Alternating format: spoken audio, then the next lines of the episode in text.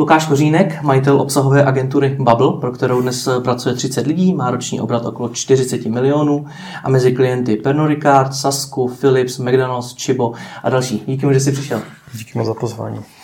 Já když si zadám tvoje jméno do vyhledávače, tak eh, pojem, který vedle něj najdu, je mladý úspěšný podnikatel.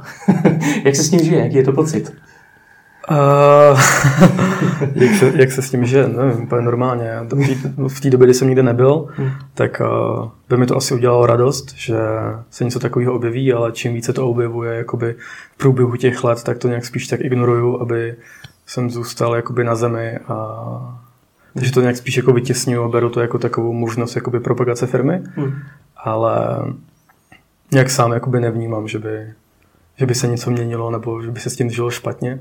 Blbý je, když tě poznají v trafice, když si kupuješ třeba zrovna pití, vodu nebo něco, ale... To se ti stalo? A jo, my máme takovou, takový obchod a zrovna vyšel Reflex a byl tam takový hrozně a nepovedený titulek a takže to bylo takový téma asi na týden, než zase vyšel nový reflex a pak to zase bylo pryč. Ale... na druhou stránku jsou to články v poměrně významných médiích. To musí člověka aspoň nějak ovlivnit. Tebe to nějak neovlivnilo? Uh, rodiče mají radost a pochopili, co dělám, takže hmm.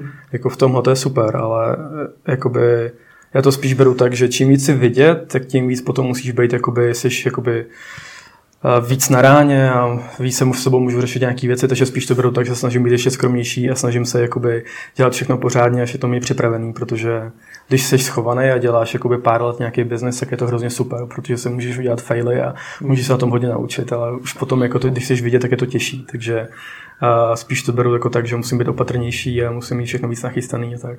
A tvojí firmě samotný to nějak pomohlo?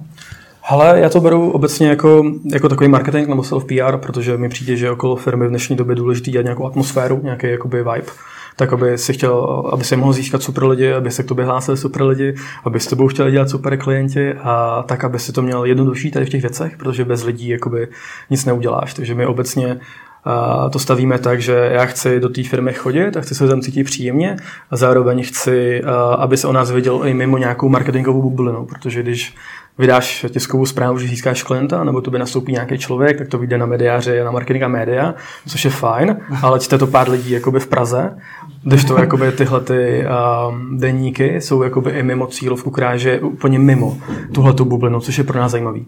Hmm. Protože se dostáváš jakoby úplně jiným lidem, ta firma je známější i mimo nějaký okruh a ten můj cíl nebyl jakoby hypovat bubble jenom jako v nějakém malém okruhu lidí. Bych spíš jakoby chtěl, aby se o nás vědělo jakože obecně a to spojení jakoby obsahová agentura nebo obsah bylo se rovnalo Bubble v Čechách právě. Mm. Takže proto uh, třeba dělám i rozhovory uh, do nějakých uh, deníků um, a tak. Hmm. No a teď, teď se samozřejmě nabízí otázka, zda tedy ten zájem médií a to, že tě označují za toho mladého úspěšného podnikatele, jestli je to něco vykonstruovaného, nebo jestli ten zájem přišel sám od sebe. Ale upřímně, jako je, to, je to čas a čas, něco chodí napřímo, jakoby většinou mám zkušenost takovou, že se objeví jeden článek a potom najednou začneš dostávat jakoby kontakty a možnosti se někde objevit. Něco souvisí s tím, že o Bubble se nám stará PRista normálně, takže jakoby, když my jsme vydávali ty klasické zprávy, a získali jsme nového klienta nebo jsme oznámili novou postu do týmu, což je takový standard v tom reklamním světě, tak se začaly objevovat příležitosti, že hele, mluvil jsem o tobě s někým, přišlo mu to zajímavý, můžeš někam přijít, jestli chceš a podobně. Takže jakoby není to určitě to, že všechno je, že přijde od médií, ale něco je prostě přes PRistů, něco jsou příležitosti, že se objeví a Víš, jakože přirozeně a něco je, že vyloženě si někdo něco přečetl a přijde mu dobrý jakoby se potkat a udělat to rozhovor. Dobře, tak já jsem tě oslovil sám od sebe, faktura přijde, neboj. Dobře, nicméně pokud už člověku v tak nízkém věku taková média tleskají a označují ho takhle hezky, jak to ovlivní tvoje ego? No, hele, já mám docela jako štěstí, že moje ego mi to neovlivňuje, protože mně je úplně jasný, že v tom oboru, v kterém si se musí snažit pořád posouvat dál, takže jako moje motivace je pořád jakoby se někam posouvat a spíš mám strach, že kdyby to moje ego ovlivnilo, tak to bude spíš takový začátek jakoby cesty dolů, že nechci jakoby usnout na vavřínech s tom, že se něco napíše. Jedna věc je, že se napíše, druhá věc je jakoby ta realita. V té realitě jakoby musíš makat, aby si to udržel. Takže uh, já fakt vůbec jakoby neřeším to, co se píše nebo jaký titulek se objeví, protože ten titulek nemáš většinou ani možnost jakoby autorizovat nebo schválit, hmm. takže třeba dají náhodnou ten text, ale nevím, pro mě to je jakoby možnost uh, nějaký reklamy pro moji firmu a jakoby vůbec si nemyslím, že by mi to nějak ovlivňovalo ego, nebo se právě snažím, aby mi to nic neovlivňovalo v tomhle ohledu. Ty Makáša vyděláváš na internetu, tuším od 13 let? No, zhruba. Nepřišel jsi o něco takový ty studentský let a občas se to říká? Hele, kdo ví, já, já jsem jakoby to dělal jako pro zábavu, že jsme hodně jakoby hráli s klukama různý sporty a podobně a v jednu dobu na střední škole nebo na základní škole vlastně tak jsme začali v informatice dělat weby a mě to chytlo a někdy jsem se v tom chtěl rozvíjet. Takže když jsem měl nějakou zálibu, tak se tomu věnuješ a já jsem se místo hraní her věnoval tomu, že jsem se učil dělat weby tehdy ve frontpage. Hmm. A ono to je kolik, to už je 15 let jakoby zpátky, takže jakoby já jsem v tom měl tu zábavu a pak je různě svět okolo toho, že poznáš spoustu lidí, s kterými řešíš věci, které tě zajímají víš, že tě zajímá to stejný a postupně se o tom rozvíjíš. Takže zatím nemám pocit, že by mi něco ubíhalo. Teďka mi bude teďka mi 28 a jsem rád, přijde mi, že mám takový náskok, jakoby, že já jsem nebyl stejně, jako já jsem docela introvertní typ, jakože nemám potřebu jakoby, a, jakoby pořád někde být a pořád chodit na různé akce a tak, takže mi to docela vyhovuje. Hmm. A nemám pocit, že by mi něco unikalo. Právě mám pocit, že mám takový jako náskok díky tomu, že jsem neskončil na vysoké škole 25, 6 hmm. a měl bych teďka dva roky zkušeností oproti tomu, že na té cestě už jdu hrozně dlouho, díky tomu už teďka jsem třeba možná dál, než kdybych byl, kdybych, kdybych studoval třeba. A co ten náskok podle tebe tvoří? Co je taková největší zkušenost, která ti ho právě ten... a, ne, hele, já si myslím, že uh, třeba to, jak teďka se daří bavil posledních pár let, tak je to díky tomu, že uh, od 13 jsem se učil dělat nějaké věci, zažij si spoustu projektů a zkušeností, zažiješ si různý faily s lidma, jakoby zažiješ si různé situace a já si myslím, že jeden velký jakoby, důvod, proč se teďka daří, je, že jsem se jakoby v době mezi 17 a 20 jako naučil spoustu věcí, které bych se normálně třeba učil teďka. Hmm. Jo, že, Co třeba? hele, pracovat s lidma obecně, a, a, na koho se spolíhat, na koho ne, jakoby, jak budovat firmu a obecně to je hrozně dobrý v tom, že když vyjdeš tu školu a začneš se tyhle věci učit, tak už je 30, třeba zakládáš rodinu, už nemáš takový pocit, jakoby, že můžeš si dovolit riskovat. A já jsem to dělal mezi nevím, 16 až 18, 19, v době, kdy jsme neměli název firmy, neměli jsme ani web. A mohl jsem se jakoby učit a přijde mi, že pořád z toho docela těžím, že jsem zkoušel spoustu věcí a nějak jsem si definoval a to, jak funguju a jaký vím, že mám silné stránky a na čem musím pracovat, takže um, takhle. Dá se ten náskok dohnat? Dá se snížit právě tvými vrstevníky, kteří šli tou klasickou cestou, vysoká škola a podobně? Ale upřímně já nevím, já jsem na vysokou školu nechodil, takže uh, záleží na každém. Já, já jsem jakoby v té době jel od rána do noci a Teďka už tak nefunguju, ale myslím, že od té doby, co jsem založil firmu, tak jsem permanentně fungoval, takže jsem vstál a dělal jsem, dokud jsem jako neusnul. Tak jsem fungoval několik let. Jo. Takže já jsem jakoby se snažil dostat jako za co nejkratší dobu, co nejdál, protože vlastně tu firmu jsme stavili z nuly, že vlastně táta mi uh, velmi rychle pomohl založit firmu, jakoby, což byla ready společnost a od té doby vlastně jsme fungovali, že vezmeš projekt, snažíš si udělat nejlíp, jak umíš, vydělat si peníze a z toho financovat jako další rozvoj. A to už je nějakých uh, kolik, 2007, nějakých 9 let zpátky, jakoby, takže hmm. to je takový kolotoč a asi když chceš, tak můžeš, ale musíš u toho vydržet nějakou dobu a nesmíš to zdát po roce, po dvou, po třech, po prvních failech a musíš pokračovat pořád dál v tom. A na úkor čeho tohleto všechno je to pracování od nevidím do nevidím? Ale já, já už tak nefunguju, jakoby teďka, ale tak víš co, no, začít jakoby firmu v dnešní době, když nemáš kapitál a zároveň jakoby nemáš uh, buffer, s kterým můžeš fungovat, tak začínáš hrozně pomalu. Začínáš sám, neznáš nikoho, že jo, jakoby v Praze nemáš žádný kontakty, takže vybudovat si na začátku nějakou důvěru, že když chodíš jako 17 letý kluk bez vousů jakoby po klientech a jsi marketingový budgety, tak já se nedokážu představit, jak vtipně to jakoby muselo působit v té době, navíc v oboru, my jsme začínali s mobilním marketingem, který tady moc lidí nedělalo, protože nebyly iPhony a podobně a možná ještě byly webové stránky a javové hry a podobně, takže zároveň edukuješ jakoby jako 17 letý 16 letý kluk obor, který vlastně se moc nedělá a nemáš kontakty a nemáš za sebou peníze a vlastně jediné, co můžeš nabídnout, je, že uděláš maximum pro ten projekt. Hmm. Jo, takže tím to začalo prvním projektem, od té doby se to roztočilo a pořád to, pořád to jde dál. Dneska je ti teda 28, už se za toho mladého úspěšného podnikatele nepovažuješ? Nebo chceš, aby ti lidi označovali jinak? A já si přijdu, že už jsem všude jako mezi staršíma spíš, takže jako ta doba, kdy jsem byl všude nejmladší, už je dávno pryč a už mi přijde, že spíš tak jako stárnu, no, že, že 28, brzo bude 30, viď, a já už si nepřepadám nějak moc jako mladý nebo juniorní nebo tak.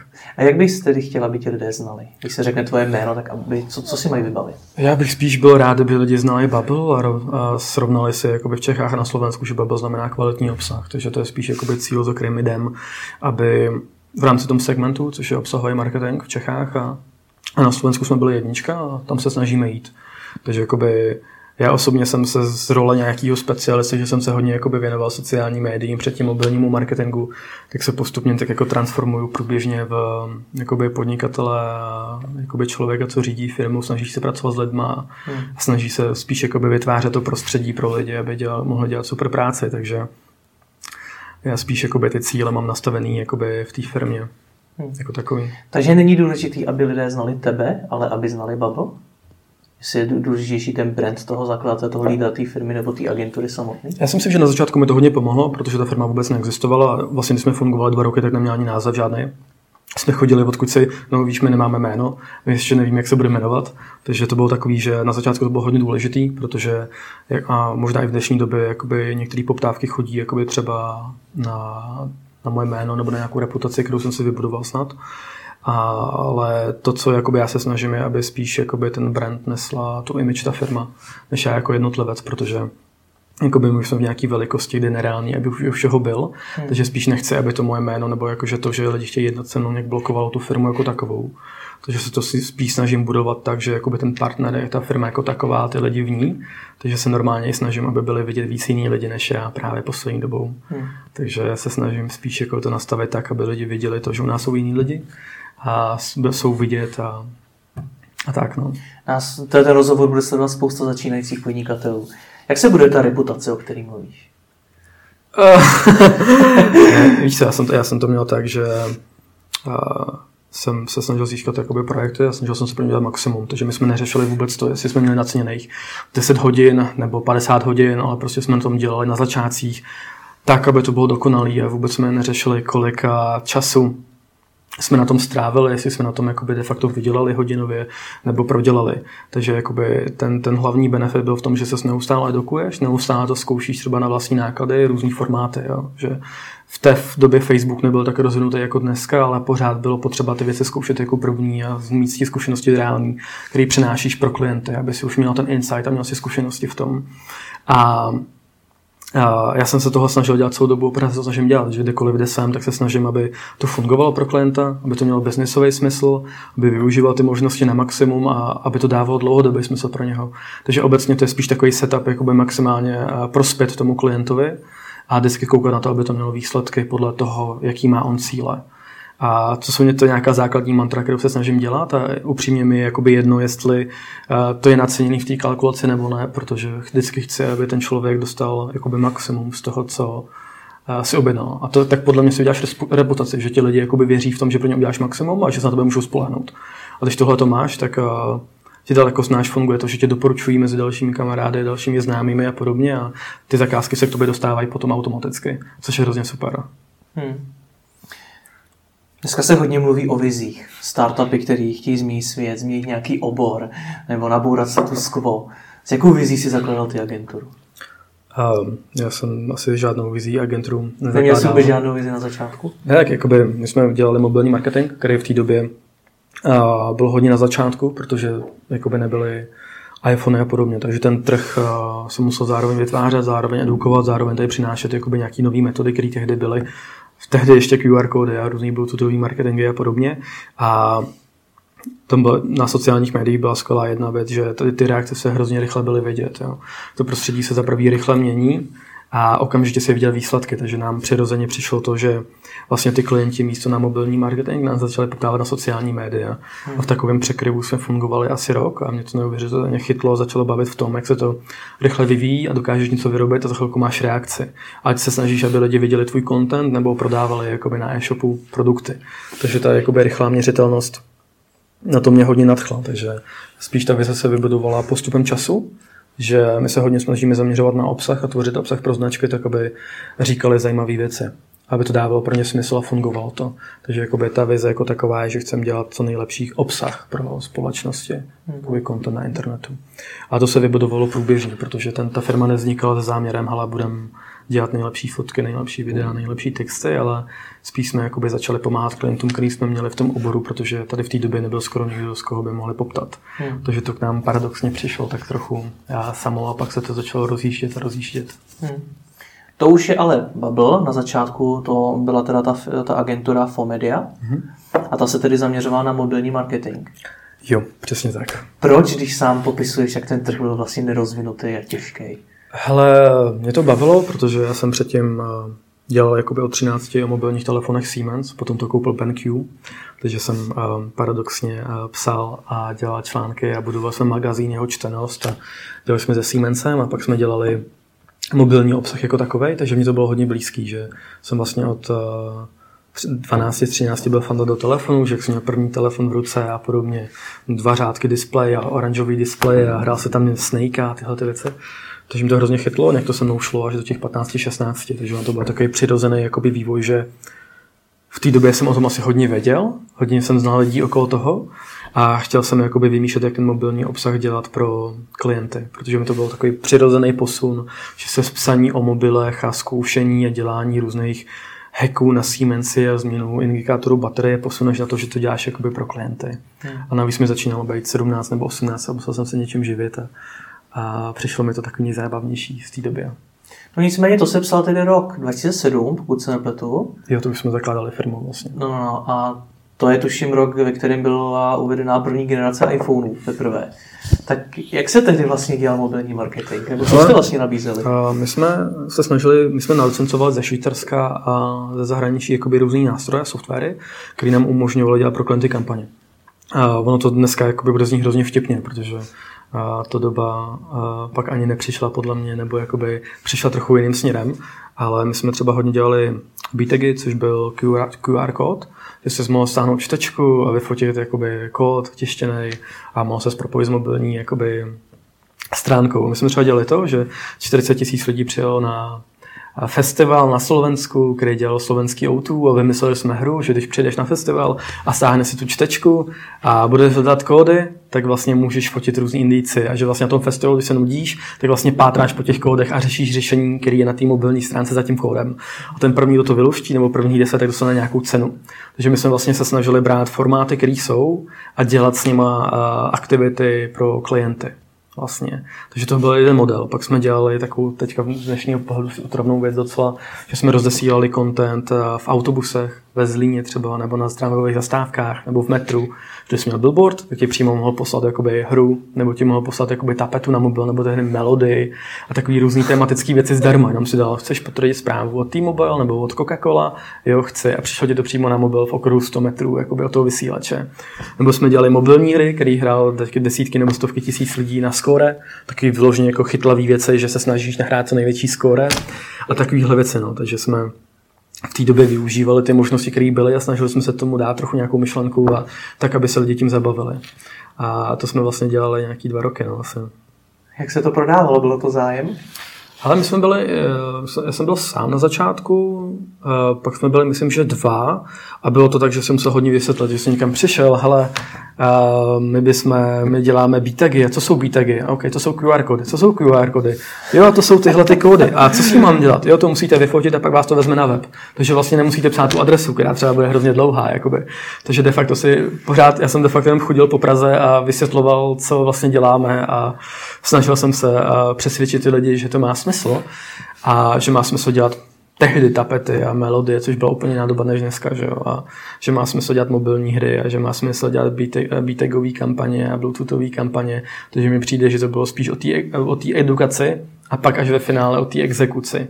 Takže my jsme ani jakoby s tím mobilním marketingem tehdy nějak moc nevyrostli. My jsme se drželi třeba, nevím, v obratu 2-3 miliony, že to bylo docela, docela jakoby malý a potom se to vlastně všechno změnilo, až přišla doba sociálních médií úplně na začátku a hmm. začalo se to tak transformovat a od té doby jsme začali potom růst a zvětšovat se a tak. Obrat 2 miliony. Proč jste tehdy zakládali vlastně firmu?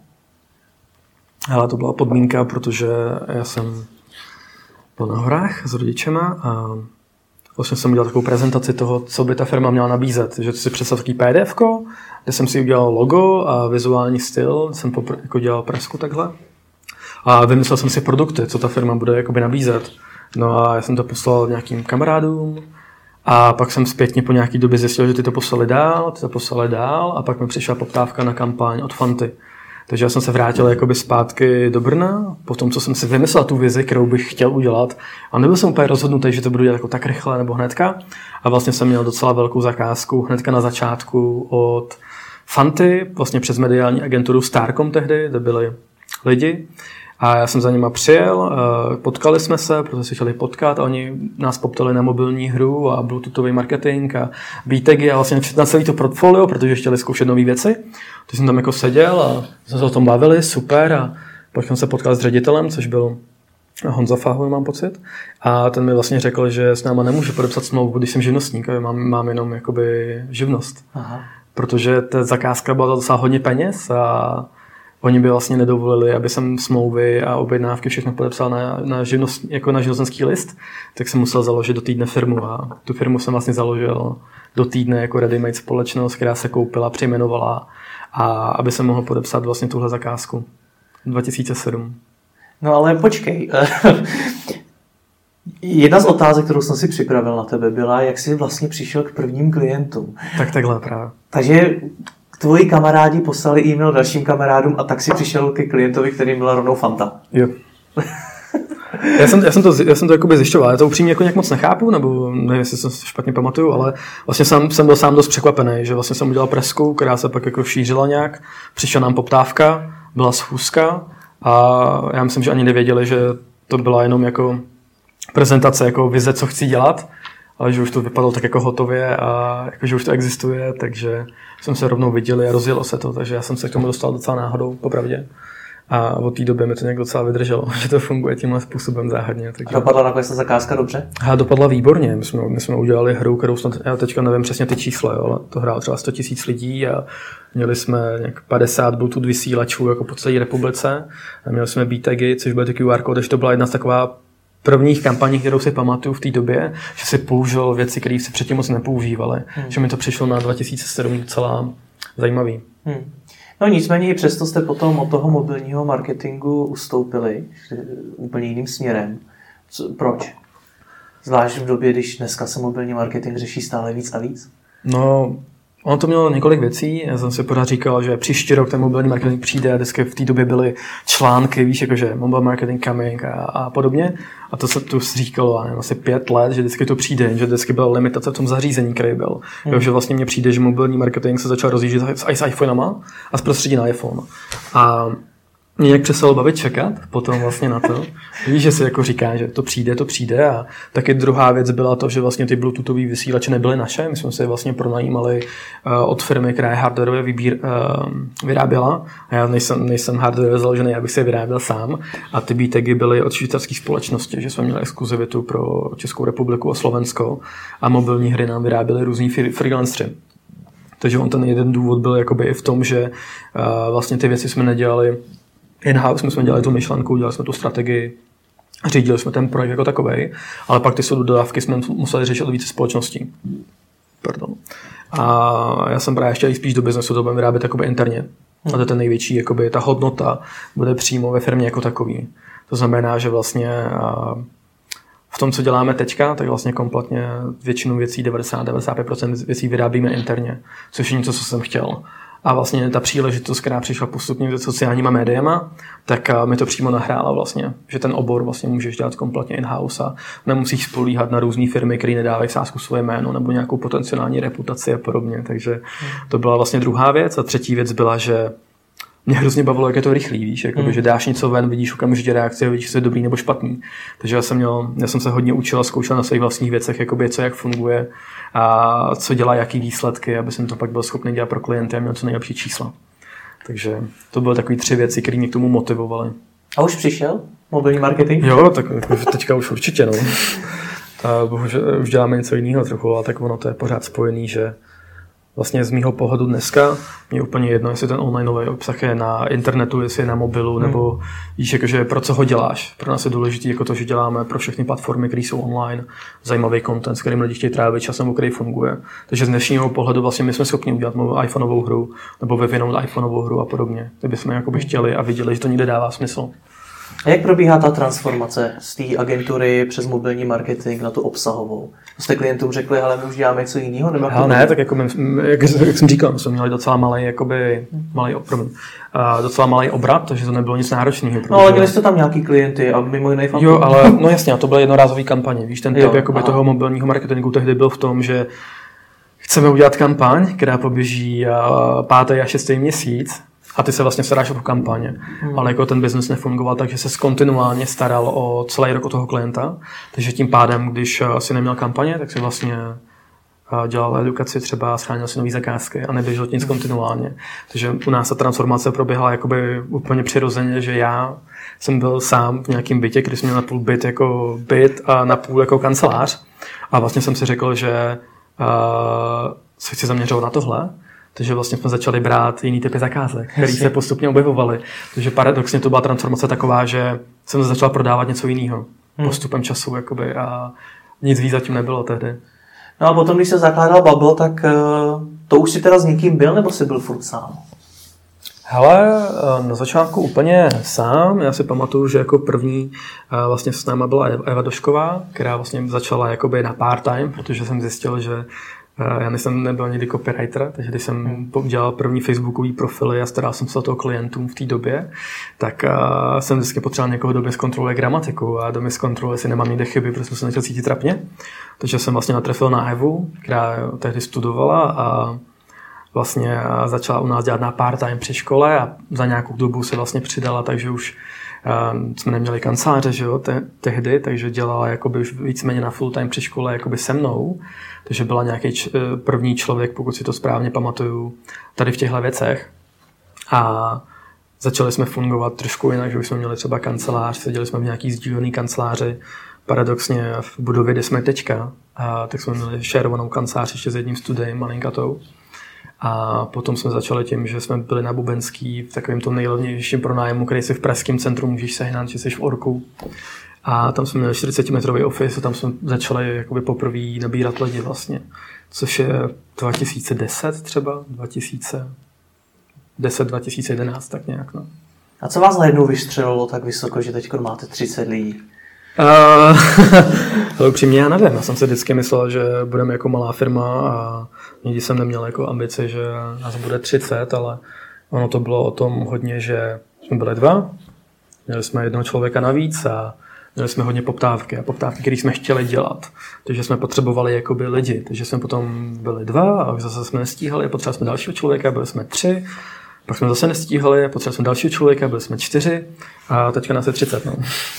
Takže jakoby, uh, paradoxně jakoby ten růst mi přijde hodně postupný, jo? že mně přijde, že nějak se chováš, jako pro mě velká škola byla to, když jsme byli čtyři a funguješ nějak s lidma, protože funguješ nějak úplně jinak, než jsi sám. A potom, když tě je 15, přerosteš tu desítku, tak zase se chováš trochu jinak, jakoby.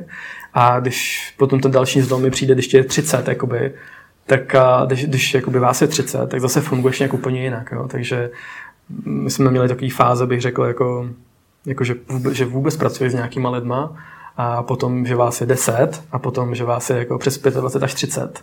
A tam vždycky jsem si dal jako nějaký čas, aby jsem tu firmu nastavil a nastavil ji jako podle té jiné situace, která, která přišla, protože mi přijde, že to vedení té firmy, ten management se úplně mění jako při těch počtech. Hmm. A jaká byla otázka? No a když, když jsou to takovýhle zlomy, tak kolik chceš mít jednou zaměstnanců? Chceš mít třeba jednou 500 zaměstnanců? Ale já, já, to nemám definovaný upřímně a vždycky jsem sliboval, že nás bude maximálně 15 a pak, že nás bude 20 a pak, že nás bude 25, takže My bychom jakoby mohli hodně nabírat, mohli bychom brát hodně práce, ale spíše se to snažím dělat tak, že když už není zbytí a vidíme, že to prostě nejde a vidím, že třeba některý lidi jsou přetížený, tak začnu hajrovat lidi. Hmm. Že vlastně my nemáme definovaný, jakoby, jak chceme být velký, nebo jestli nás bude 50, nebo tak. Jo, spíš se snažíme držet jakoby, takovou atmosféru, v které já chci být, že ty lidi znáš, že de facto každého člověka můžeš nahrávat do té firmy, že si ho vybereš a víš, že tam bude sedět, takže bude příjemný a že budeme dělat super práce. Takže jakoby než aby jsme hajrovali jako život a brali veškeré poptávky, které nám přijdou jakoby do e-mailu nebo nám zavolají lidi, tak se snažíme růst jakoby spíš pomale. Jo, že máš vlastně 2010, jeden máš kolik, 5-6 let a vlastně jsme rostli nějak, nevím, 4, 8, 10, 12, 15, 20, 25, 30 jakoby a hmm. teďka jsme na takovém zase vrcholu, že zase máme plný kanceláře a nemáme se kam rozrůstat a, a tak no. Vy jste asi rok hledali nový název, právě to Bubble. Jo. Proč to trvalo tak dlouho? Hele, my jsme byli Fomedia a tam byl, to, ten, ten název byl složený jako phone a media, takže Fomedia. A já jsem jako nevěděl, jak máme pojmenovat firmu a to bylo třeba nevím, 2010, 2011 a jsem vůbec nevěděl. A a, ani to nechybilo, protože jsem měl spoustu práce a vlastně ty zakázky chodily na moje jméno tehdy, takže jsme to ani nepotřebovali. A pokud si to správně pamatuju, tak eh, web jsme spustili až 2012, takže my jsme měli nějak na přelomu 2011, 2012 jméno Bubble a dělali jsme web. A to mi přijde, že byl takový zásadní zlom, že se to zlomilo, že jak jsme udělali web a řekli jsme poprvé, co děláme, my jsme dělali teasingovou kampaň s odpočtem a s Facebookovou stránkou a podobně. A v té době jsme se s tím snažili fakt jako hodně vyhrát, že tam přišlo za dva dny 10 tisíc lidí na ten web a mělo to hrozně hezký ohlasy a hrozně hezký tweety a share na Facebooku a podobně. Tak mi přišlo, že to byl takový zásadní zlom, že jsme spustili web a najednou to začalo hrozně rychle růst. Jakoby že klienti, byli jsme příjemní, byli jsme jakoby sympatický klientům asi z té online komunikace, jak jsme si dělali Facebook a jak jsme to brali, takže mně přijde, že vlastně to byl jeden ze zásadních zlomů, že ten web, který jsme udělali, on byl takový bílej a byl, samý, byl ilustrovaný, to byl samý ilustrace a všechno dělané jako rukou a tak jako ručně, že se to hrozně rozjelo a od té doby jsme rostli o 200% každý rok, no. Od té doby, jak jsme spustili, jak jsme spustili ten web. Ten web. OK, nicméně popravdě nevím, jestli je to odpověď na tu otázku, proč to hledání názvu trvalo. A já, já nevím, asi, asi, asi jsme měli hrozně, uh, hrozně jakoby přísný kritéria, nebo měli jsme spoustu variant. Možná jsme nebyli tlačený upřímně tím, hmm. uh, možná jsme nenašli správnou variantu, ale potom vlastně přišel kamarád, který vlastně byl ze Srbska a vlastně mi řekl mezi, mezi, mezi řečí, protože jsme šerovali to studio společně na Františka Křížka, mám pro tebe název, budete Bubble. A říkám, proč Bubble? No, jakože si vyfokuješ vlastní bublinu, vlastní svět a můžeš si tam hrát podle vlastních pravidel a to mi přesně přijde, že seš ty. A říkám, no to je super. A vlastně od té doby jsme byli Bubble. A nějak tři čtvrtě roku nám trvalo, než jsme udělali web a spustili Facebookovou stránku a, a tak, no. Takže to bylo takový, jakoby, že dřív si děláš ty věci. Jo? My jsme byli drivovaný tím dělat ty projekty, než a, jsme neměli co ukazovat. My jsme začínali a budovali jsme si reference a, a portfolio, takže jsme byli drivovaný tím dělat ty věci a to byl ten můj drive, proč já jsem to dělal, že jsem chtěl dělat ty projekty. A když jsi říkal, že jste měli přísný kritéria, je Bubble dobrý název? Nevybavím si pod ním nic konkrétního, někomu se může špatně psát. E, na Facebooku si někde psal, že za doménu bubble.com chtěl majitel tuším milion dolarů. To jo, no.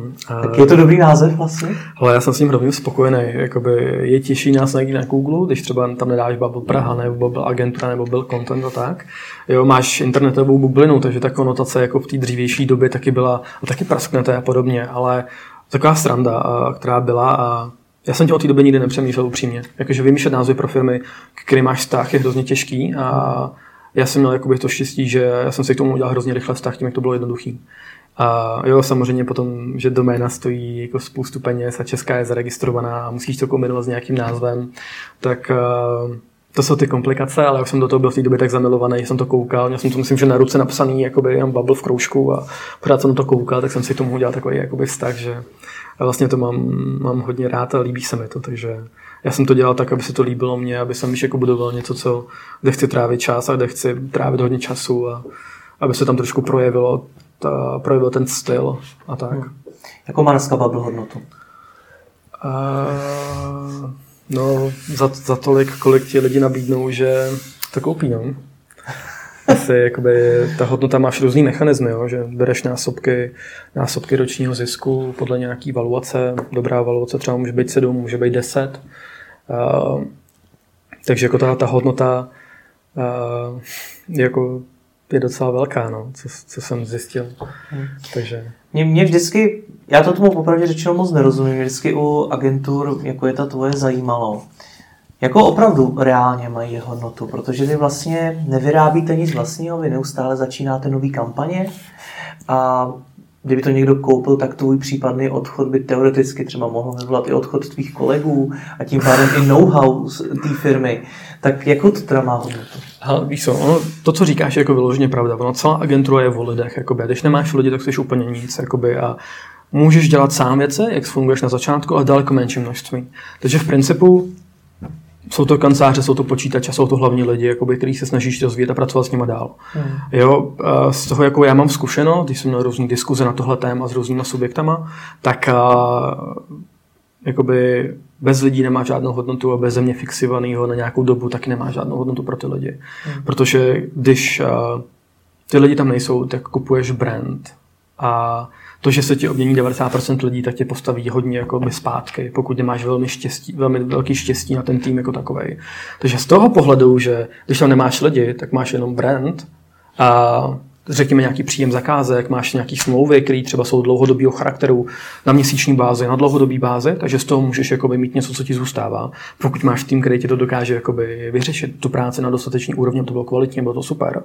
A druhá rovina je, že hraješ jakoby hru s tím reklamním světem, což znamená, že standardně se firma prodává tak, že podepíšeš smlouvu, že tam musíš být pět let nebo, nebo tři až pět let, jak nedostaneš třeba polovinu peněz a podobně.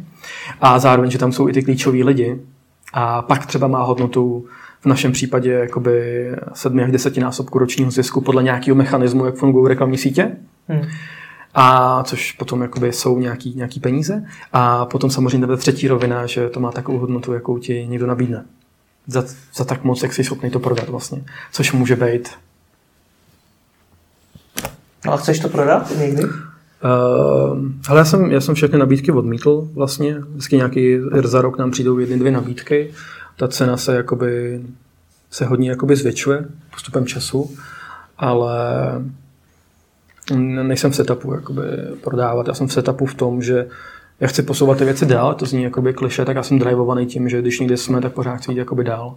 Jo, takže teďka jsme na, na konci roku, vlastně minulého roku, jsme se snažili získat prostor v rámci budovy, udělat tam ateliér, podobně jako máš ty jakoby na focení, natáčení, zařídit to, najmout nový lidi, posunout se do takové malé interní produkce, aby jsme byli schopni produkovat. Takže já jsem permanentně jakoby vím, kam chci jít dál. A myslím si, že do té doby, dokud vím, kam chci jít dál a posouvat to dál s těma lidma, baví mě to, tak to nemá smysl prodávat. Takže jakoby nejsem vůbec v setupu prodávat, jsem v setupu to posouvat jako na maximální možnou úroveň dál. Hmm. Uh, takže jakoby já jsem do toho docela zamilovaný, takže ono to je takový, že bych nechtěl, aby se to třeba zkazilo, nebo aby, aby se změnilo ta, ta, ta atmosféra nebo ten vibe, který je okolo té firmy. Víš, jakože hmm. my fungujeme nějakým způsobem, který je, uh, nemusí být úplně kompatibilní jakoby s klasickýma firmama a já jsem do toho docela jakoby šťastný, takže se to snažím udržet. A... To si nahráváš na další otázku. V čem jste vlastně jiný než ostatní agentury? Jo, no, tak ta, hele, já si myslím, že tohle by každý měl, by klient nebo jako člověk u nás měl posoudit sám. Já to mám obecně tak, že když to vezmu za sebe, že já chci, aby jakoby bubble nějak vypadalo, aby nějakým způsobem komunikovalo, ať to je Instagram, Snapchat, Facebook jakoby, nebo Twitter, aby si mohl nasát, když třeba potenciálně někoho hledáme nějakou atmosféru, jak fungujeme, aby si věděl, do čeho jdeš. Já dneska ráno jsem eh, streamoval, nebo streamoval jsem dělal Instagram stories vlastně na Bubble, na Flow Bubble Instagram a ukazuju tam snídaně, jak děláme statusy nebo jak fotíme a snažím se tak hodně zaznamenávat ten život, protože nás sleduje docela dost lidí na agenturu, takže se snažím jako šérovat úplně otevřeně to, jak fungujeme, protože jakoby se snažíme sehnat co nejlepší lidi, který dokážeme. A pro nás jakoby oproti já nevím, velkým firmám typu Seznam a vlastně jakoby ty silné stránky jaký, že jsme relativně malý tým, že jsme jako relativně malá firma, právě 30 lidí je pořád málo jakoby a že u nás není nic problém uh, vyřešit, udělat jakoby na míru tomu člověkovi, nebo se okamžitě probrat do hodnot a něco změnit, jo? že dokážeme fungovat jakoby hodně rychle. Takže já se snažím s lidma, s kterými děláme naše kanály, když je čas a není spoustu práce, jakoby na docela častý bázi to ukazovat, tu firmu, jaká je šerovat tyhle ty věci. Teď mi to jde trochu uh, to méně než, než předtím a musím to dohnat. Jakoby. A další věc je, že my bereme jakoby lidi, kteří k nám přišli z klasických firm, kteří nechtěli pokračovat jakoby v tom, že jsou v klasickém třeba i korporátu nebo ve firmě, která se prodala jiný jakoby síťový, síťový agentuře, nechtěli být součástí těch procesů, že máme nějaký vlastní postupy, které nám dávají smysl. Hodně fungujeme na, na, na principu selského rozumu, nějaký jasné logiky a snažíme se dělat ty věci co nejvíce, jak to jde jakoby kvalitně. A zároveň všichni lidi ke mně mají přístup, takže když něco trápí nebo něco, tak to můžeme probrat a můžeme to rychle změnit. Takže my se snažíme fungovat, jakoby, že tam fakt chceš být v té firmě a baví tě to a když se chceš posouvat nějakým jiným směrem, tak ti to můžeme uspůsobit a nemusíš dělat něco, co tě nebaví. Jakoby.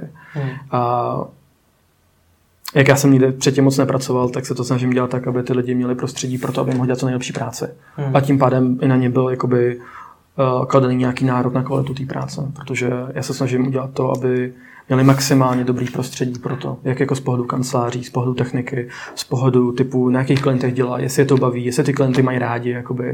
a je to takový hodně demokratický. Víš, jakože přijde nová poptávka, do facebookové skupiny dáme anketní anketu nebo dotaz, chcete dělat na tomhle projektu a když lidi napíšou, že ne, tak to prostě slušně odmítneme, že, že nemůžeme to přijmout třeba z časových, z časových důvodů nebo podobně, ale že de facto ty lidi můžou mluvit do hodně velké části fungování té firmy. A to je takový, jako co nás docela odlišuje oproti těm klasickým firmám, kde vlastně může být direktivně řízený, nebo nemůžeš bavit se s majitelem nebo se šéfem, nebo už vůbec není v té firmě. Já pořád dělám tu každodenní exekutivu a pořád jsem v obraze. Takže jakoby snažím se to, co jsem dělal na začátku, dělat i teďka, dělat reálně ty projekty a dělat reálně tu exekuci. Takže jakoby můžu to lidi posouvat i v nějakých oblastech, kterým se věnuju. Takže... To musíte mít ale hodně poptávek, když vlastně takhle můžete hlasovat o tom, jestli tu eh, poptávku vezmete nebo nevezmete, protože kdybyste jich měli málo, tak budete to, co přijde.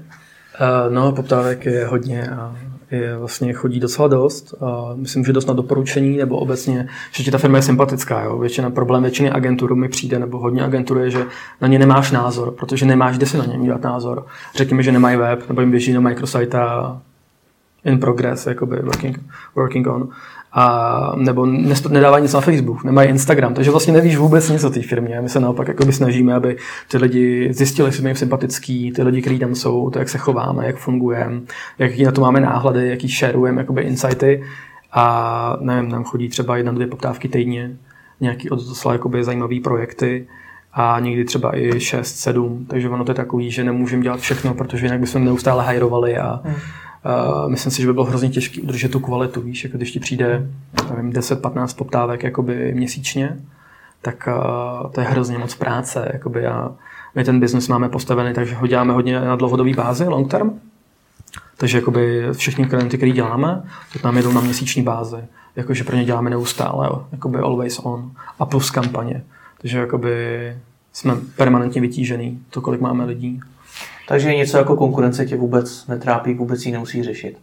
Uh, ne, jako by upřímně, uh, upřímně, já si to nějak ani nesleduju právě, protože se snažíme soustředit na sebe a posunout se v tom, co děláme, nabízet víc těm klientům. A jaký máš obecně názor na český agenturní svět?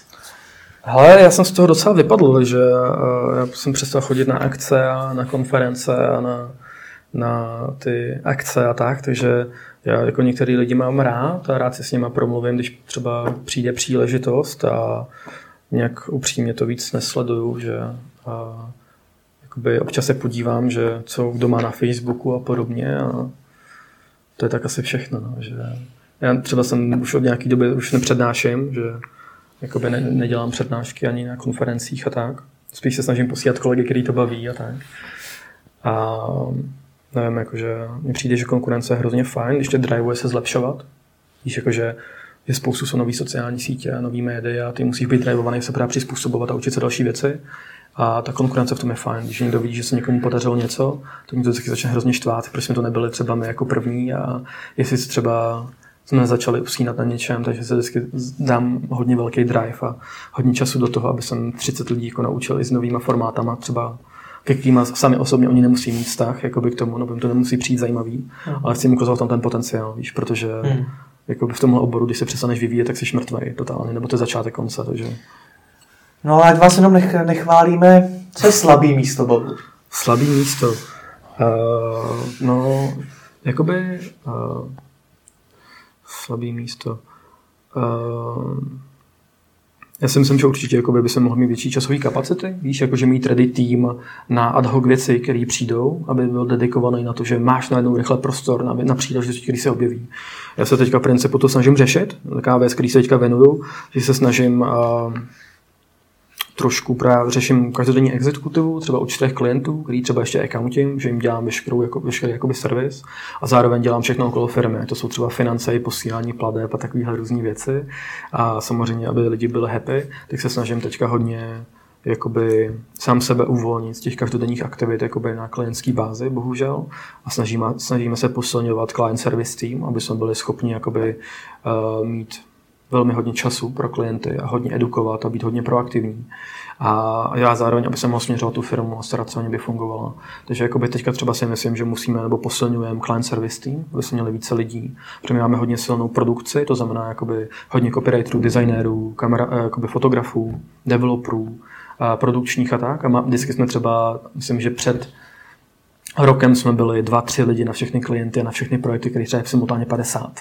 Takže jakoby se to snažíme víc vyvážit, aby jsme ty věci zvládali ještě rychleji a ještě jakoby, uh, lépe a tak. Já znám několik lidí, pro, kteří těžce snášejí ten přerod z toho specialisty do manažera v té firmě. Jak to zvládáš ty? No, já jsem k tomu přišel tak nějak z donucení. Jakoby, no to většinou ten zakladatel k tomu přijde z donucení. jako já jsem jako nechtěl nějak jako být vyloženě podnikatel a já jsem to měl tak, že jsem dělal ty projekty, na které jsem se specializoval a tyhle věci jsem musel dělat zároveň s tím, aby se mohl dělat ty projekty, mm. ale postupně, jak děláš ty projekty, jak se věnuješ té firmě, tak se ti to dále převrací. Mm. Jo, a ty, ty, věci za tebou potom dělají jiní lidi, takže já jsem se musel přeorientovat na to, že se snažím najmout co nejkvalitnější lidi, kteří to udělají líp než já.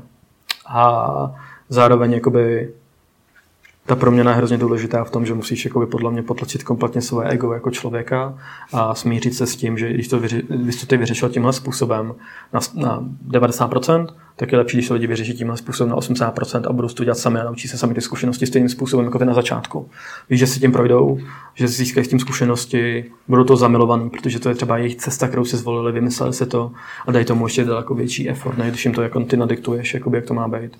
Takže já jsem právě se musel uh, v průběhu let vlastně naučit to, že vlastně já jsem ten poslední ve firmě a de facto na mě vůbec nezáleží, že, že záleží jakoby na všech ostatních lidech. Což jakoby vůči tomu, když začneš podnikat jakoby v tom, že chceš dělat projekty a chceš to dělat na denní bázi, tak musíš jít do takového, jakoby, že musíš zajistit kompletní chodu firmy jakoby pro 30 lidí, práci, zázemí, všechno a zároveň to, aby lidi byli happy, tak vlastně uh, seš takový servisák, jako který, který umožňuje to, aby to fungovalo a třeba ty věci nejsou třeba někdy ani vidět, že jo, ale máš spoustu schůzek s lidma a snažíš se vždycky řešit a eliminovat jakýkoliv problém, který by mohl nastat. A, a proč to neřešíš třeba tím opačným způsobem a to najmutím toho servisáka, někoho teda do toho managementu? Uh, já jako teďka to řeším, že třeba mm, se snažíme jakoby na někoho předat, předat jakoby finance částečně, aby začal jakoby platit faktury. Uh, posilujeme jakoby account, account team a tak, takže nějaký, nějaký jakoby věci uh, nastavuju. Druhá věc je, že já si moc nedokážu představit, že bych za sebe najal třeba jakoby provozního ředitele a podobně. Protože ty lidi, kteří tam jsou, tak vlastně my jsme se dělali takový workshop a, a na něm vlastně padlo, že vlastně všichni tam přišli kvůli mě, že se mi nahajroval, oslovil, většinou se jakoby oslovili a že vlastně ta vazba je docela velká, co se týče jakoby toho, že tam chtějí být se mnou. Já se nedokážu představit, že bych jakoby automaticky někomu jakoby mimo tu firmu přidal tyhle ty věci, aby s lidmi najednou začal řešit jakoby ty provozní věci a tak. Uh-huh. Takže spíš se jako snažím uh, řešit věci, které fakt třeba vůbec neumím a zadelegovat je na někoho dalšího, když už mi to třeba zabírá hodně času a zároveň jakoby budovat a stavět jakoby další lídry, který, který se profilují a přebírají si tu odpovědnost v rámci té firmy za různé části. Hmm. A jestli jsem ti teda odpověděl. Jaký počtu lidí, kteří, kteří už pod sebou máš, se ten přerod dostaví? Jinými slovy, kdy se z tebe začne stávat ten manažer? Je to už při prvním zaměstnanci nebo až později? Ono to je spíš jakoby o tom, jak moc se ti to jakoby tady převáží. Jo? Že když jsme byli 4, 8, 10, hmm. tak to bylo úplně v pohodě. Já jsem vlastně do 15 lidí jsem kompletně věděl, kdo má jaký priority projektový a co dělá, co má dělat a potom se začneš trochu ztrácet jakoby s tou agendou veškerou, kterou máš okolo 20-25 lidí, že udržet si přehled o tom, kolik developerů, copywriterů, designérů, jestli má co dělat a jestli mají neplánovaný práce, už je docela těžší. Takže my jsme vlastně se poslední rok, poslední rok a půl věnovali tomu, že jsme dělali team leadery, že jsme vlastně předávali moji odpovědnost na lidi, kteří se starají o copywritery, o produkci, o design, o devel, o client service. Takže vlastně jsem začal budovat takovou takový jakoby team leadery, který se starají o menší týmy v rámci firmy. Tak aby, aby se pořád všechny věci dali řešit rychle a, a nezůstával tam nějaký problém, který ti vyhnívá vlastně. Takže vlastně teďka mám, teďka mám čtyři, čtyři, pět lidí vlastně, který mají na starosti ty týmy na denní bázi vlastně a oni ke mně propouštějí různé věci. Takže... A jaký ty jako ten lídr té firmy vlastně musíš být? Už jsi zmínil to, že musíš potlačovat to svoje ego, ten poslední v té firmě. Jaký, jaký musí být? No, a já se, jakoby, já to mám založený tak, jako můj osobní příklad, a myslím si, že každému funguje něco jiného, tak já to mám na tom, že jakoby se snažím být hodně empatický, na to snažím dívat z pohledu jakoby lidí, který máme ve firmě a snažím se to hodně řešit selským rozumem a logikou. To znamená, že chci, aby lidi v té firmě byli rádi, chci, aby byli ve hezkém prostředí, chci, aby dělali na klientech, které to baví a chci, aby věci, které dělají, dávají smysl pro ně. Takže jakoby, tak se tu firmu snažíme směřovat i optimalizovat. A zároveň nechci, aby tam seděli večery a aby jeli non-stop. Jo? Takže já se snažím ty lidi i vyhánět, aby měli jako work-life balance jakoby, a, a nevyhořeli. Takže se snažím jakoby, hmm. a, to vést jako tak, jak bych to chtěl, kdybych tam já byl ten člověk, který by tam pracoval. A já nevím, já myslím, že jakoby, ať se třeba u nás děje cokoliv a víš sám, že vždycky řešíš nějaké věci, všechno není pořád to neustále jako krásný a pozitivní, tak uh, se to snažíme jako hodně rychle řešit a tu firmu jakoby podle toho optimalizovat. Kdybych tam nebyl, tak třeba může vyhnít a může to být nějaký problém, který potom začne bublat a bublat a může prsknout a, a tak, takže to je jako podle mě takový selský rozum, empatie a jako potlačený ego, aby si věděl, že ty tvoje lidi rostou a rozvíjí se dál. To je takový hlavní driver pro mě. Jaký je věkový průměr tvých kolegů? Hele, já jsem to nikdy nepočítal. My jakoby poslední rok třeba bereme lidi na 30, jakoby, no 27, 30, že se teďka zvedá. Že když jsme začínali, tak nám bylo třeba průměru 20, 21. Teďka může být okolo 25, 26. S tím, že Martinovi, který je nejstarší, je přes 35, 36, 37, jakoby, takže mm-hmm. takový náš senior. Mm. No a neznamená to části to, že občas musíš brát mladý lidi bez zkušeností? Hele, upřímně jakoby v tomhle oboru na začátku jsme neměli jinou možnost, protože ty, my jsme byli u začátku toho, kdy vlastně ten obor začínal, takže si ani nemělo možnost vzít vlastně lidi, kteří to dělali už pár let, protože víš co, že Facebook jako 2008, 2009, nějaké spendy jdou nahoru v posledních jakoby 4-5 letech, to raketově roste i další sociální média, jak se ti, že se ti rozvíjí to, kolik lidí tam je, že začíná být zajímavý Instagram, začíná být zajímavý Snapchat, takže jakoby nechceš říct lidi jakoby v oboru, který neexistoval. Takže ty musíš brát lidi, kteří jakoby to neuvěřitelně baví, jsou do toho nadšený a na uživatelské bázi nebo sami od sebe to dělali a pak je musíš jakoby edukovat v tom. Takže teďka už v dnešní době můžeš vzít lidi, kteří to dělají v jiných firmách, kteří to dělají u klienta a podobně. Ale v té době si neměl možnost vlastně někoho vzít a musel si brát lidi, kteří to dělají pro sebe nebo pro vlastní projekty a, vlastně tu bylo hrozně málo lidí, kteří se tomu věnovali. Hmm. Já se poměrně často u majitelů firm a zaznívá to i v mých rozhovorech. Setkávám s názorem, že marketéři dost často umí vymýšlet hezké věci, dělat krásné kampaně, jo. aby to všechno bylo krásné, ale zapomínají na ten biznis, že to má vlastně i vydělávat. Setkáváš se s tím taky? Hele, uh, já si myslím, že máš různý typy agentur, které fungují Uh, někdo funguje na výsledky, někdo funguje na kreativu, někdo funguje na to, že se ti zasměje ta reklama, že se po ní zasměješ a podobně. Jo, my to od začátku jakoby máme nastavený tak, že cokoliv, co děláme, tak ti musí přinést výsledky. To znamená, ať teďka si vymyslím různý typy KPI, ať je to jakoby, kolik lidí si dosáhnou, s jakou frekvencí, kolik chceš nových fanoušků, co, už, co dneska už není moc trendy, uh, kolik chceš interakcí, kolik chceš prodat produktu na e-shopu, kolik chceš e-mailových adres, jakoby, jo, jak, jaký chceš dělat prodeje. Tak my jako si myslím, že jsme silnější v tom, že ty koncepty připravíme na to, aby doručili ty výsledky. Takže jakoby uh, neděláme jakoby uh, úžasně kreativní samoučelný kampaně, který ti nic nedoručí. Že vždycky koukáme na to, jak to má doručit ten výsledek a jak se k tomu můžeme dostat. Jo, samozřejmě máš kampaně, který nedoručí vůbec nic a jdou čistě na to, že zasáhnou hodně lidí. Jakoby. Takže my třeba tohoto moc neděláme, spíš, spíš ten biznes máme postavený na tom, že všude sledujeme ty výsledky, reportujeme to, vyhodnocujeme to, jestli to je dobrý nebo ne. A vždycky uděláme maximum pro to, aby jsme splnili nějaký KPI, který, který si nastavíme, že máme udělat a hlavně chceme vždycky překonat, aby jsme vždycky byli na tom dál. Takže... To zní, to zní na jednu stránku moc hezky, na druhou stránku i vám se snad někdy musí stát, že to nevyjde, že to tomu klientovi ty cíle nenaplní, že mu to nic nepřinese. Uh, ne? Hele, upřímně, já vždycky, když třeba byl náznak, že by se něco takového mohlo stát, tak jsem se snažil do toho vstoupit a optimalizovat to tak, aby se to dalo řešit. Takže já sleduju jako výsledky všech těch hlavních kampaní a těch větších kampaní, které děláme a kdybych jakoby věděl, že to nefunguje, tak to okamžitě řešíme. A ono je vlastně super, jak jsi online, že můžeš všechno rychle měnit, reklamy, sestavit, testovat, dělat AB testování, zvětšovat konverze. Takže když jsme třeba dělali kdysi nějaký webový projekty, kde byl cíl registrace do hry, tak jsme prostě přeházeli registrační stránku, zvýšili jsme konverzi z 30% na 60% a najednou to bylo super. Že ty média, které do toho šly, tak ti přivedly daleko víc jako potom lidí. Takže jakoby já bych moc jako na sebe nedokázal koukat, kdyby jsem věděl, že jsme něco slíbili a nedodali, takže já potom jsem jako schopný eh, zaměřit veškerý svůj čas, který mám na to, aby se to optimalizovalo a fungovalo to. Takže myslím si, že já nechci úplně jako si teďka vymýšlet, ale myslím si, že sám to nestalo, že bychom nesplnili. Myslím, jako, kdybych to věděl, tak budu naštvaný udělám proto všechno, abych to změnil. Ty jsi, ty jsi předtím říkal, že se ti dneska do firmy hlásí lidé v podstatě sami. Takže asi otázka, jak hledáš nový, nový posily do týmu, je asi špatná. Uh, hele, ani ne, protože na mě chodí jakoby firmní mail a já mám trochu problém, že nám tam chodí hrozně moc mailů.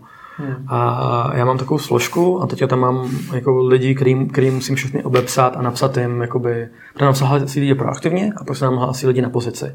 A já jsem se dostal jakoby k tomu, že lidi, kteří se hlásí na pozici, tak projdou teďka přes kolegy, který, s kterými by nejvíc pracovali.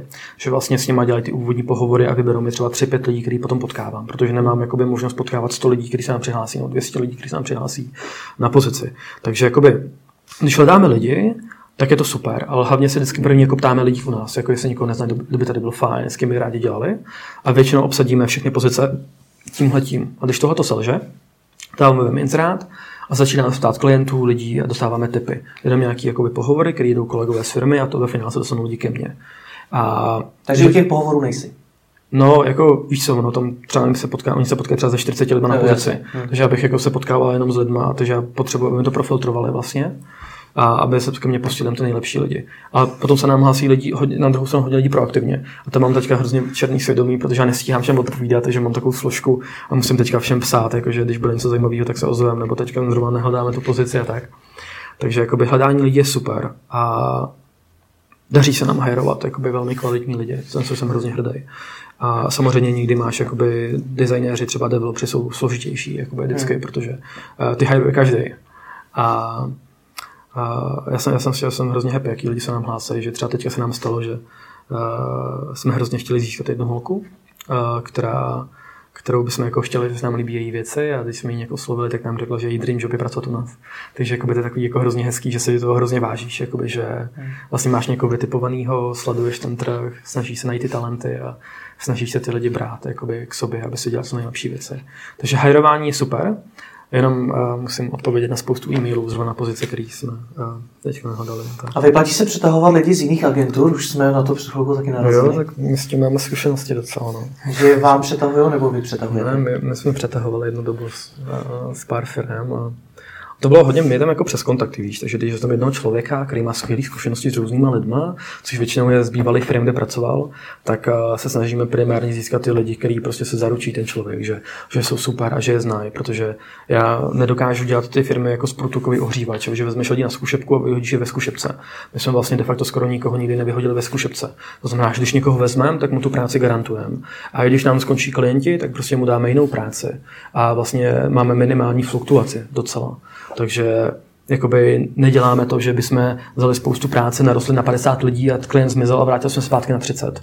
Takže my spíš jako lidem, že když tam ty lidi vezmeme, tak jim fakt garantujeme to, že mají tu jistotu toho, že můžou dělat na super klientech, na super projektech, super prostředí a že nevyhodíme kvůli tomu, že ztratíme jednoho klienta. Takže jako ta stabilita u nás je hodně velká. No nicméně funguje to teda to přetahování z jiných jo, firm. Jo, funguje, funguje no.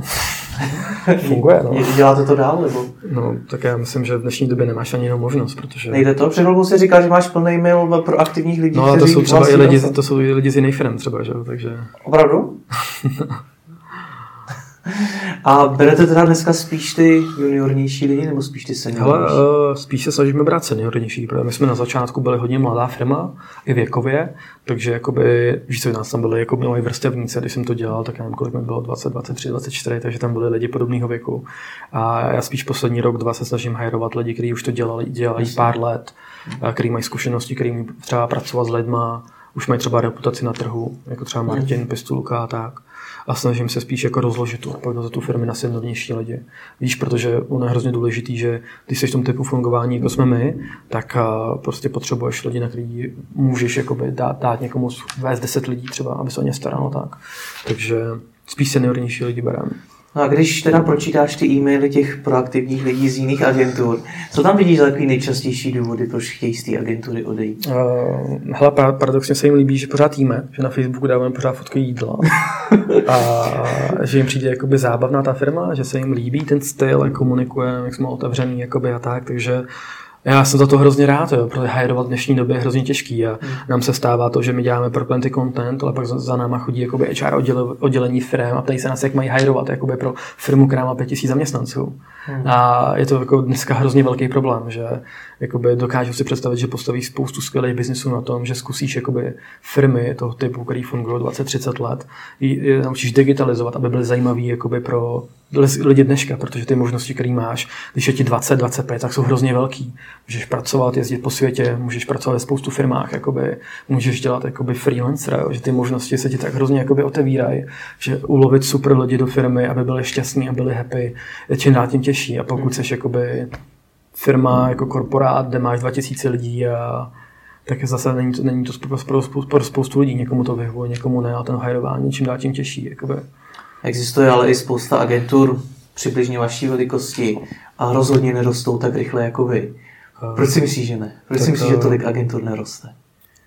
Tak víš co, my jsme, my jsme, ono je hrozně jednoduchý růst nuly, no. Jakoby já se vždycky hrozně jako směju, když vidím růst o 300-400%, ale nerůst jako z milionu na 4 miliony je docela jednoduchý, jakoby, že, takže jakoby si myslím, že ten růst není úplně relevantní jakoby v tomhle ohledu, protože ve finále ty jsi schopný dělat práce, kolik máš lidí. Pokud jsi reklamně, to nefunguje jako startup a produkt, že máš jeden tým a prostě dokážeš prodat jako tisícům lidem jeden produkt, ale de facto pracuje s těma lidma.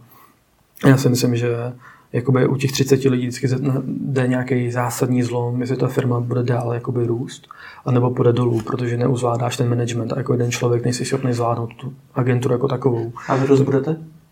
Hele, my budeme růst jako přirozeně, tak jakoby, jak budeme chtít, jak nám to bude komfortní, ale jenom když vlastně dokončím tu myšlenku, je, je to vlastně v tom, že uh, jsem ztratil niť, v tom, že uh, víš co, ty firmy tady nějaký jsou třeba od roku 2002, 2004 a růst jako o 200% každý rok by pro tebe znamenalo hrozně hajrovat lidi a být třeba 100 hlavá, 200 hlavá firma, my bychom třeba mohli mít 150 lidí a dělat klidně 100-200 milionů obrat, jako kdyby jsme na to, na to zomě, eh, zaměřovali.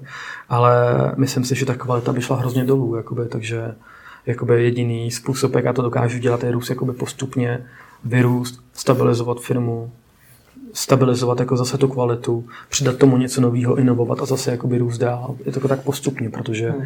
mě záleží na tom, aby jsme dělali věci co nejlíp. A kdybychom to nedělali, tak mě by to nemotivovalo dělat, víš? Takže já to mám tak jako, že sám sebe musím udržovat extrémně motivovanýho, jako protože vím, že to dává smysl, že to funguje. Hmm.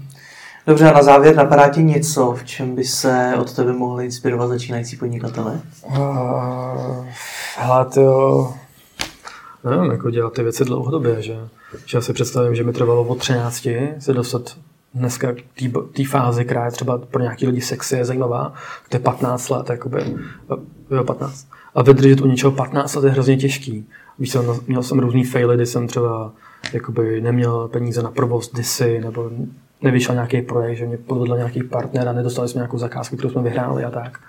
A to jsou věci, které když překonáš, tak tě posílí a zlepšíš se jako člověk a jako dokážeš lépe vést tu firmu. A já si myslím, že jako to hlavní věc je, že se neustále jako vzděláváš, neustále zkoušíš nové věci a neustále jako vydržíš dělat tuhle věc a dokážeš si za jedním cílem. Mě nabízeli spoustu lidí různých šéry ze společností, aby jsme je nakopli a aby jsme vybudovali další firmy okolo nás. Ale to ti sežere hrozně času. Pokud se nesoustředíš jako takhle na jednu věc, tak to neděláš pořádně a mě by se to až na pár, na pár, měs, na pár výjimek časových dařilo dělat jako 15 let, jako, nebo teďka vlastně 8 let nebo 9 let, což si myslím, že je jediná možná věc, že to děláš tak dlouho, dokud to není jako úspěšný. A jako myslím si, že dnešní lidi, jako lidi to chtějí jako hned a chtějí hnedka být tam, kam se dostáváš 5-10 let a vidí to, kde už ty lidi jsou, ale nevidí to, že to dělají 10-15 let a chtějí to za půl roku. Jo, že tohle je taková jakoby, věc, kterou já nejvíc sleduju, když se bavím s těma lidma, co mají různé firmy, že by chtěli hnedka tam být. Ale je to o tom, že si musí projít tu cestu a jako zažít si ty fuck upy a ty poučení postupně, aby pak zvládli vést 30, 40, 50 lidí. Jakoby, a, a tak no. Tak ať se ti daří co nejvíce a děkuji ti moc za rozhovor. Jo, děkuji taky.